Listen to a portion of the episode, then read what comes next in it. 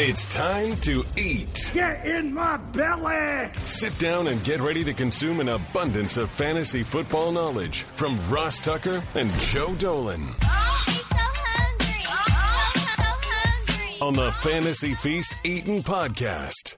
Yeah, let's eat, baby. It is the Fantasy Feast Eating Podcast. And if you're looking for a place to make online wagers, head over to betonline.ag. Use the promo code podcast1. You get a 50% sign up bonus today. Maybe you want to play a little Super Bowl betting prop action. We'll get to that a little bit later. He is Joe Dolan, the number one ranked fantasy football analyst in the galaxy over the last five years, according to fantasypros.com. You should be following him on Twitter like I do at FG underscore Dolan. I'm Ross Tucker, former NFL offensive lineman, five teams, seven years, five podcasts, probably seven other jobs. I don't know. I don't even count them anymore. I just, if someone says, hey, you want to go there and talk about football? I say yes.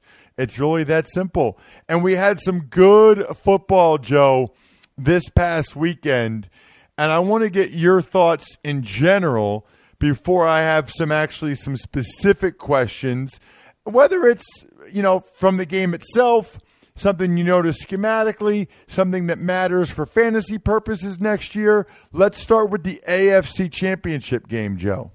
Yeah, sure. So let's talk about the Titans and the Chiefs. And and uh, Ross, uh, I know the Titans are playing football, uh, maybe kind of an old school way, when it defense, the run game, and all that stuff. And it didn't exactly work out. They didn't have the firepower to beat the Chiefs. Mostly, even with Dean Pees uh, in his final game as defensive coordinator, they just couldn't slow down Patrick Mahomes. Very few can.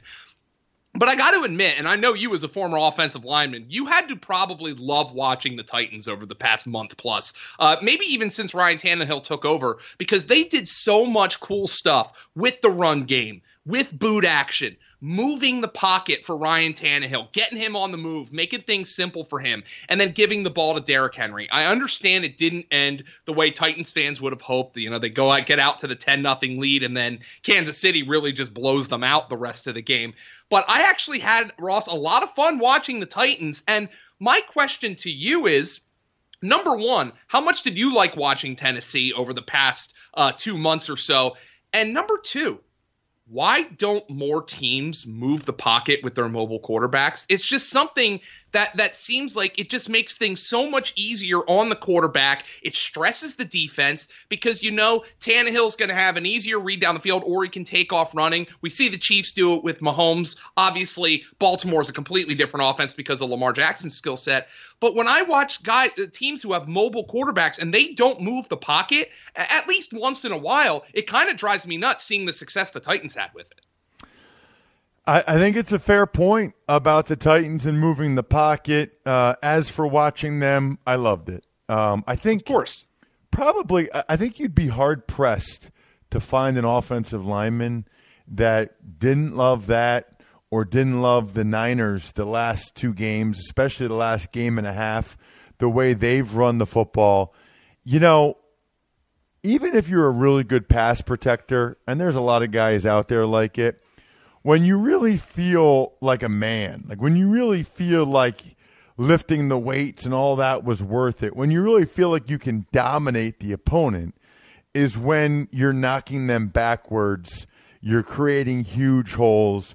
You just get a much more of a thrill from a big hole in the run game than you do of pass blocking and the quarterback throws it down the field. There's just something exhilarating. You feel like it was more you. You know what I mean? Like Exactly. when there's a quarterback throws a touchdown pass, you're like, oh, it's cool. When there's a big hole in the running game, it's almost like I did that. That was me. We did that. You know, like um, there's no question. So I loved it. Uh, I absolutely loved every aspect of watching the Titans. I felt like Derrick Henry, after three straight 30 plus carry games, it felt to me like he slowed down a little bit um, and didn't have quite the same juice that he had had the other games. But I also feel like it's hard to tell given the fact that he only got three carries in the game. I mean, three Yes. carries in the second half. and and here's the thing that we have to circle back to for fantasy. The question is is this sustainable over 16 games, what the Titans were doing with Ryan Tannehill and Derrick Henry. As you mentioned, three straight 30 carry games. That is exactly how they wanted to play. The 19 carries he had against Kansas City were his fewest since week 14, and the 69 rushing yards he had were his fewest since week number nine. And remember, that included 188 yards and two touchdowns against Kansas City earlier in the season. So if, if, if it looked like Derrick Henry slowed down, I mean, the guy had 96 carries over three games. He had 99 touches over three games. That is absurd. And then you, look back to guys like Larry Johnson, and you look back to guys who got all those carries, Shaun Alexander in a short period of time. Even guys like Alexander and Larry Johnson who weren't huge factors in the pass game. They were the old school style of fantasy back who w- played that old school style offense and were top of the board fantasy um, picks. The question I now have is is this sustainable for Derrick Henry heading into 2020? And I don't know the answer to that question. Now, we also have to point out he is a free agent. So is Ryan Tannehill. My anticipation, and, and Derrick Henry was talking after the game, it, sa- it sounds like he expects to be back. But my anticipation for Derrick Henry is that he will be back with the Titans. But are are they going to put more on Ryan Tannehill's plate, or are they going to try to work this system and continue to have Derrick Henry try to carry the offense? From a fantasy perspective, it reminds me more of a Shaun Alexander, somebody who had those couple of great seasons and then just completely wore down. Um, we've had some freaks in the past in the NFL. Adrian Peterson is probably the best example of somebody who's still going, who I still think runs the ball really well. Is Derrick Henry going to be more of an Adrian Peterson, or is he going to be more of a Shaun Alexander? And in this day and age for fantasy football, can we trust somebody whose career high in catches is 18 over the course of a full season? Now, Derrick Henry has been overall a pretty healthy guy. He's missed just two games in his career. Uh, I know he battled uh, the hamstring this year, um, was battling some injuries, and maybe that was a little bit of a factor for Kansas City. But when you take that kind of a beating, I know, understand running backs love to dole that out, but at some point it does have to wear on you. So when I look at somebody like Larry Johnson, I look at somebody like Shaun Alexander, I hope those guys are not the comparison for Derrick Henry uh, vis-a-vis Adrian Peterson, who is still going and is still playing very well, as you know. So uh, uh for obvious reasons, Ross, I haven't done a full scale look at 2020 yet. I really don't know how I'm going to feel about Derrick Henry. This is somebody who I will fully admit I've been wrong on in the past. I thought he was a little too tentative for his size coming out of Alabama. As a part time back, it just did not work out for him when he was splitting carries with DeMarco Murray. And then later on, uh, at the beginning of last season, when he was splitting carries with Dion Lewis. And then the Titans decided to commit to him, and we saw a totally different back. We saw somebody who uh, apparently he's talked to Eddie George, and Eddie George was like, dude, you're bigger than everybody. You're the size of an offensive lineman. Get downhill. And that is a is a mentality that Derrick Henry adopted. But how sustainable is it? The numbers, the analytics suggest it's not sustainable. It, it, this is a, a, very specific type of offense, and eventually you need to throw the ball to win. So Derrick Henry will be a first round pick in 2020. How high he goes, I'm not sure. How high I'm willing to take him, that's something that I'm going to have to talk to you about over the next couple of months because I'm still trying to parse it out. But there is no doubt that he had a very special season and and for my money was one of the 3 or 4 most fun players to watch over the past month or two. Yeah, and I think we all are sort of assuming that he'll be back with the Titans. I'd be very surprised if he's not. Uh, but you never know, I guess. What about on the other side? the Kansas City Chiefs, and obviously there'll be a lot of conversation with them. They won, they're in the Super Bowl, all that stuff. I guess I'm really curious as to just how high. And we talked about Lamar Jackson a little bit last week. I'm I'm I'm interested to see just how high people take Patrick Mahomes next year.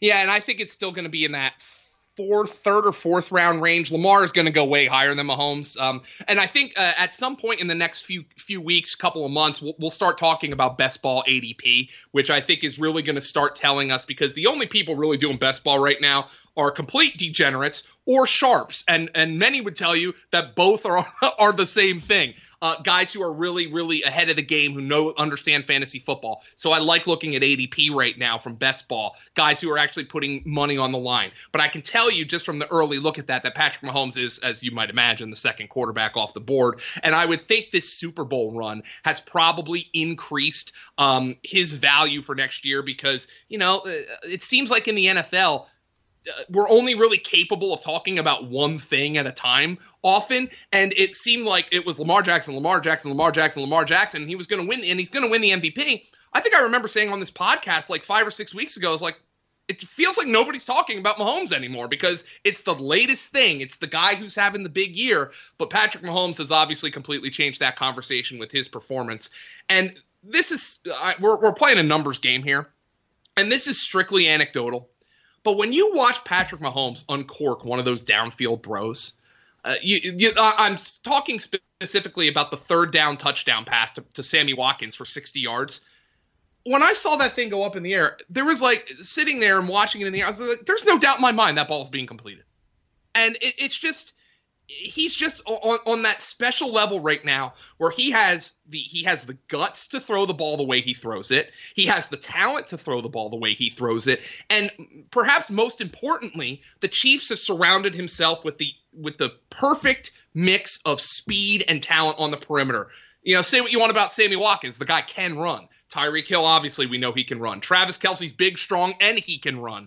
And, and the speed, it's just the perfect mix of what Kansas City can do. And, and as I said on the podcast a couple of weeks ago, I don't think Damien Williams is by any means special, but he has some speed out of the backfield, and he's able to create plays for them in in the passing game. And I think that's so important. And that's kind of what they were missing when LeSean McCoy was their main back. Just that speed and that explosiveness out of the backfield that adds a, another element. I'm excited to watch this Kansas City team in the Super Bowl. And Patrick Mahomes and basically all the talent around him is, is the reason why.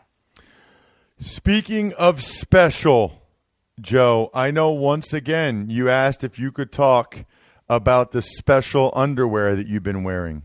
Uh, Ross, this was my this is the reason we're doing the podcast today because I cannot get enough of Tommy John. And when it comes to comfort down there, you know where I'm talking about. There's underwear, and then there's Tommy John, the revolutionary clothing brand that's redefined comfort for Americans everywhere, including me. To put it simply, Tommy John doesn't give an F. They give three Fs. As a matter of fact, fabric, fit, and function.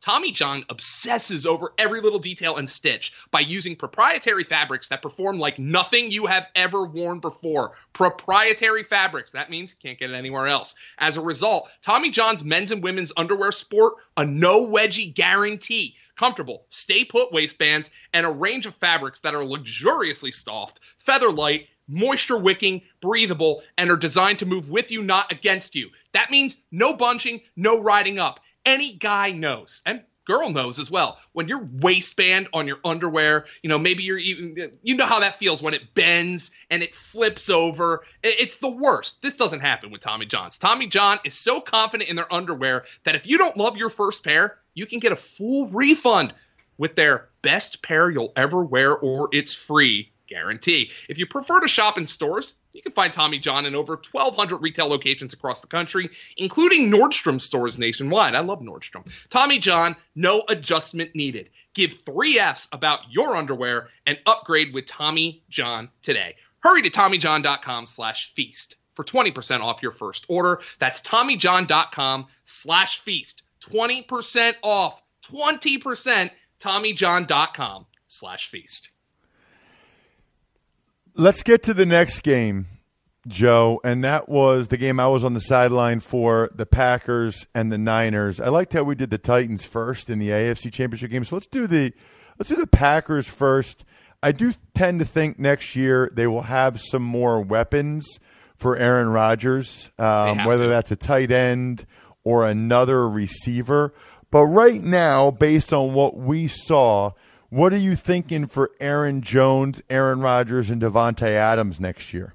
Well, Aaron Jones, I think, is going to be a top 25 pick. I think the same for Davante Adams. I don't know. Aaron Jones, right now, I believe, is in first round with ADP. We are very, very early, and we do want to get more data on that with best balls. But Aaron Jones really just uh, overtook uh, Jamaal Williams, who's a solid player, but more of a nice backup. And Davante Adams, it was great to see him finish the year the way he finished. Nine for 138, obviously playing from behind a lot of the game helped that uh, in the NFC Championship game. But he went over 100 yards in four of his last five games after doing so in just three of his um in three of his first nine. So very good to see Davante Adams finish the year strong after he was the number one fantasy wide receiver in 2018. Got off to the slow start, then he got hurt. Obviously, uh, wasn't the perfect season, but good to see him finish strong. Aaron Rodgers, though, he had two turnovers, uh, three turnovers. He fumbled two more times that he didn't turn the ball over. 31 to 39 for 326. Frankly, uh, two touchdowns, but it, it did not feel, feel like he played that way. And that's so so weird from Aaron Rodgers, who for years was maybe the most aesthetically pleasing quarterback in the league to watch with the flick of his wrist and the unbelievable bucket throws that he still made a couple of, but it just feels like he's missing things. And at this stage in his career, I don't think anybody's going to argue that he's the a top two or three quarterback in the league. He just isn't that way anymore. And what that says to me is maybe he's at the stage of his career where he just cannot elevate the team around him the way he used to. And you know what? That's fine. But the Packers have to make a focus on elevating the team around him. Marquez Valdes-Scantling opened the year as a starting wide receiver. He played one snap in the NFC Championship game. So he got buried. Uh, Allen Lazard was an undrafted guy who can make contested catches, but he's more of a three or a four. Uh, Jimmy Graham can't run anymore. Um, Kumerow's a guy. Marcedes Lewis hasn't been able to run for 15 years. He's still in the league because he can block. The one guy who's interesting, because you mentioned tight end, Jace Sternberger who was the rookie uh, this year, who ended up, I believe he started the year on IR because he got hurt during training camp in the preseason. He ended up playing just six games during the regular season. He didn't score a touchdown until the NFC Championship game, and it was his first uh, touchdown in the NFL. He's somebody who I think is going to fly really under the radar in best ball drafts. I'm going to be keeping a close eye on what people are saying about him in OTAs. Uh, if the Packers don't sign or draft a tight end, I think it's going to be interesting to see, you know, their commitment to Sternberger because I thought this guy was an interesting player coming out, just wasn't able to get on the field because of injuries, but a talented guy who I think can really help Aaron Rodgers. But this team needs to, and and and credit to Brian Gutekunst, the general manager he has been much more willing to open the purse strings here to get talent into Green Bay, much more so than Ted Thompson was his predecessor. And I think he is. Good. I don't think anybody can look at this team and say, you know what, this is a strong enough group around Aaron Rodgers. Davante Adams is a top ten wide receiver. That's about it, though. I think Aaron Jones is a really good NFL running back, and and that's a good start. But they need they need Sternberger to take take a step forward. They need to add at least one wide receiver, whether through free agency or, or, the draft, if not both. And they need to try to put Aaron Rodgers in a position where he doesn't feel like he has to carry this team. He's missing things out there. I don't think he's playing with the, with the desired level of comfort that that we've seen him play with in the past. This is a team that I know people were saying they were 13 and 3, they were frauds at 13 and 3. I'm not going to go that far, but I clearly thought heading into this game that they were the inferior team to San Francisco, and that bore out. I mean, this game was 20, 27 nothing at halftime, and and um, uh, once Aaron Rodgers made that mistake, the uh, the botched center quarterback exchange, you knew this game was going to be trouble, and you just didn't feel like you felt in the past with Rodgers that the Packers had the firepower to come back. Yeah, let's get to the the Niners then uh, Joe, on the other side. And I guess what's interesting to me about them on a bunch of different levels is, you know, what we're going to do next year with Deebo Samuel, what we're going to do with Raheem Mostert. I mean, it's they're a fascinating team because I, I can see, you know, the history for the Shanahans is they like to have one running back and really ride him. They didn't really do that this year. Mostert was obviously unbelievable. We know they're going to run it a lot. We also know that Jimmy G had a bunch of big games, but they haven't used him as much the last couple weeks. I'm curious to kind of get your early fantasy projections for the Niners next year, especially at running back and Deebo. Well, uh, oh, running back's going to be tough, but man, how fun to watch is Mostert, and he is fast, Ross. And this is just this is just something that I've noticed this year. And, and look, everybody knows fast guys are great in the NFL, but hasn't it felt this year that the teams that have this speed and, and, by the way, I saw this on Twitter. NFL Next Gen Stats tweeted out that the Chiefs and the and the 49ers essentially by tracking were the two fastest offenses in the NFL and they're in the in the Super Bowl. And I remember you talking you and I have been talking and and talking to Greg Cosell all year about how slow teams like Philadelphia were and this is where the league is going. And that's why I think Raheem Mostert has busted out because the 49ers have put him in a great position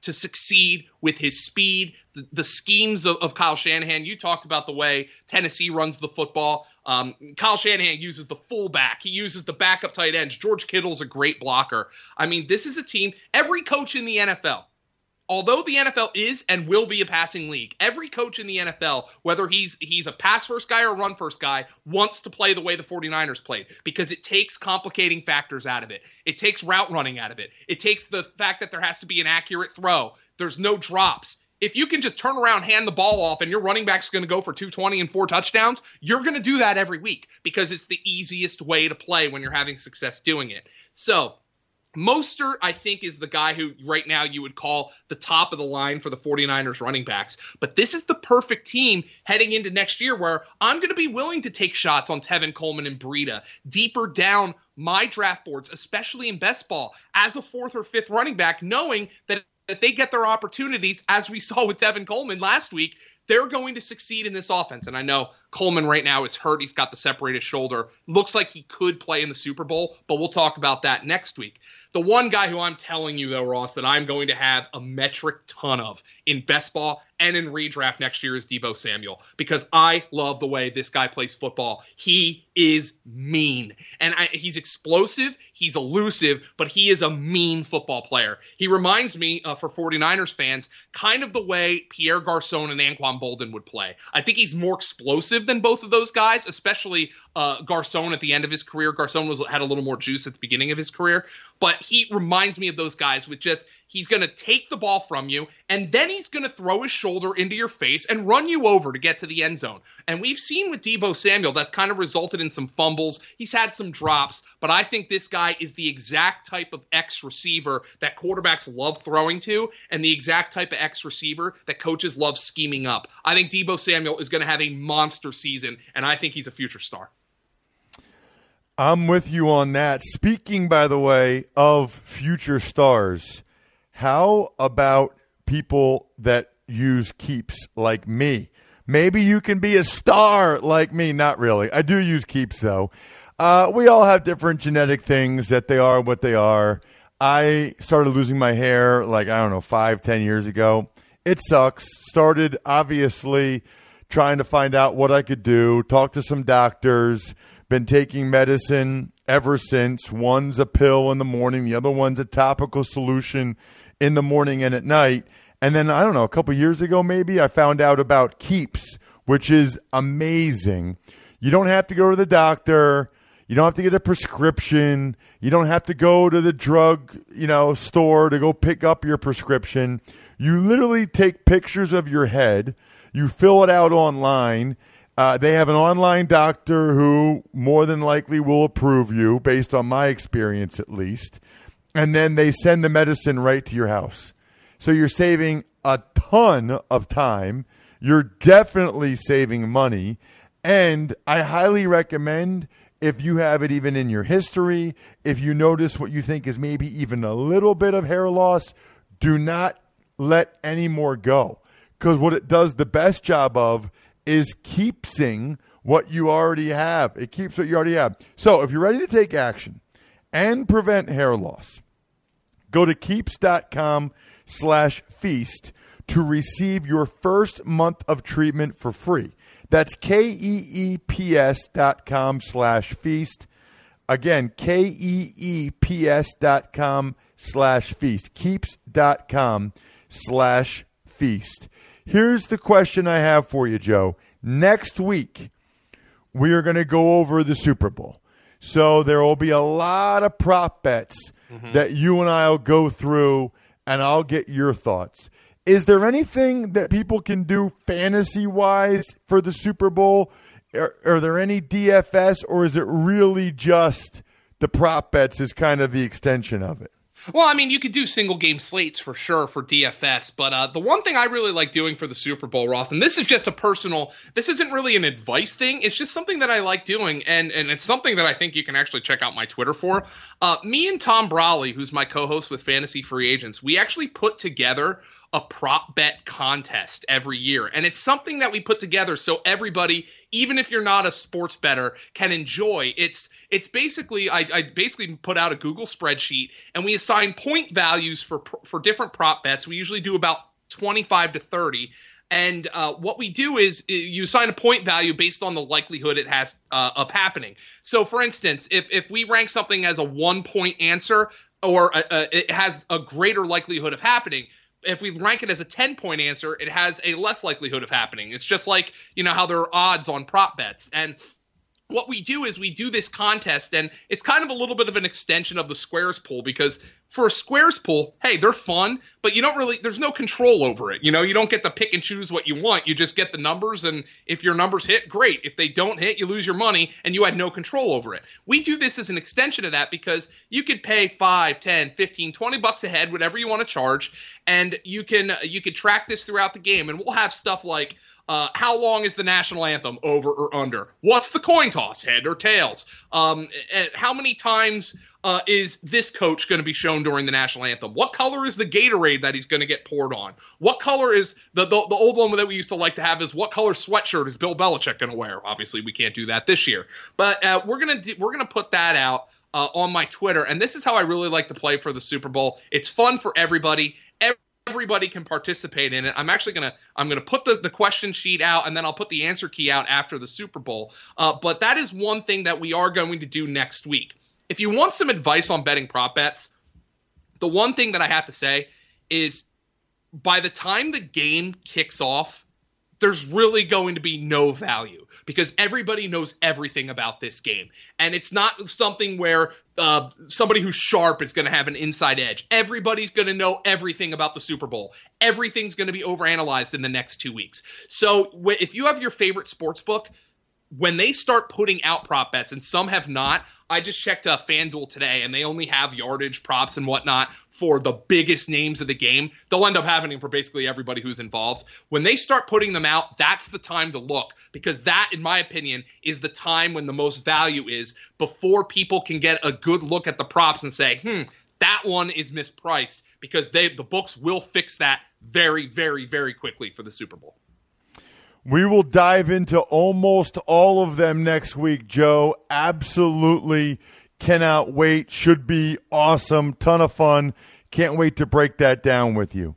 Uh, it's going to be great, Ross. I'm su- if in case you haven't uh, noticed, I'm super fired up for this matchup. I-, I, thought these were the two best teams coming into championship week, and they both pl- proved that. Both winning by double-digit figures, both winning by margin. Um, uh, I-, I think this is a game everybody can get excited to watch for sure. Excellent work, Joe. And speaking, by the way, of those prop bets, you know where to do it too. BetOnline.ag, your online sportsbook experts, where if you haven't already, you get a 50% welcome bonus when you use the promo code podcast1. That's 50. So we're going to break them all down. We'll talk about it on the Even Money podcast for sure. We will also talk about it here because Joe has the fantasy angle for the prop bets. We'll be all over it. BetOnline.ag is all over it always. That's why we love them. Make sure you're all over betonline.ag as well. The online sportsbook experts. You just got to use that promo code podcast1 so you get the 50% off. Andrew Brandt was on a Tuesday edition of the Ross Tucker Football Podcast, which was very different, unique, and fun. We talked about the Senior Bowl, his Packers losing, and quarterbacks on the move. Other than that, totally stuffed. We're done. Thanks for listening to the Fantasy Feast podcast. Make sure to also subscribe to the Ross Tucker Football Podcast, Even Money, Business of Sports, and the College Draft. All available at Apple Podcasts, rosstucker.com, or wherever podcasts can be found.